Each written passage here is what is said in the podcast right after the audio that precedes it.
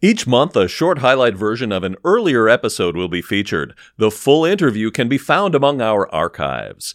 Check in next week for a brand new episode of The Bait and Switch Podcast. Today we have a couple of people from the American Marketing Association, the Milwaukee chapter, and we have the uh, the president, Pat McGovern. How are you? Also, the vice president of events, Michelle Tonkovitz. Hi. Right now, there's so much data out there. You could tell how many downloads you have, you could tell who's engaging with you, and so forth, right? But if it was just a data thing, it would be a lot easier. But the variable is creative. Yep. How well do you put this on? What kind of things do you do? What your me- what's your messaging like?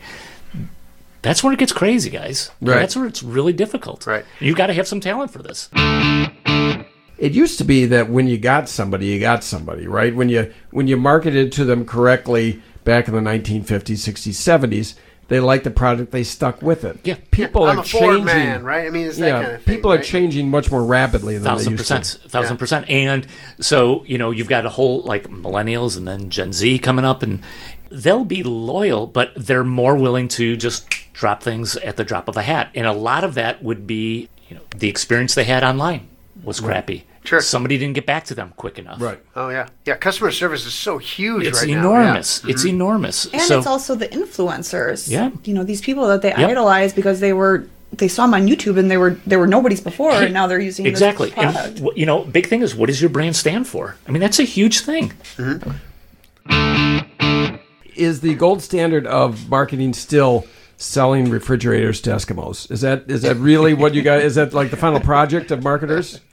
Yeah. Before you graduate, You I have guys- my they- parka pack now. They fly everybody up to the Yeah. Arctic Yeah. Oh, Circle and they say, "Sell this guy in this." that's right. That's Yeah. right. Yeah. With That's- global warming, it might be an actual thing you got to do now. now. Yeah, right. We need more ice for the party. Hello. And another one I just heard was when the manager goes to the mound, it's the quick trip to the mound. Oh. Quick trip. That's clever. Yeah. Quick That's trip to the clever. mound Yeah, brought to you by yeah. Quick Trip. Right. And uh, I don't watch Brewers as much. I kind of like races and things like that. So I watch like swimming and track and field. Ra- races, you said, Race. right? Okay. Races. You You're sounded like you said racist. racist. You're a Like, racist too. oh, well, okay.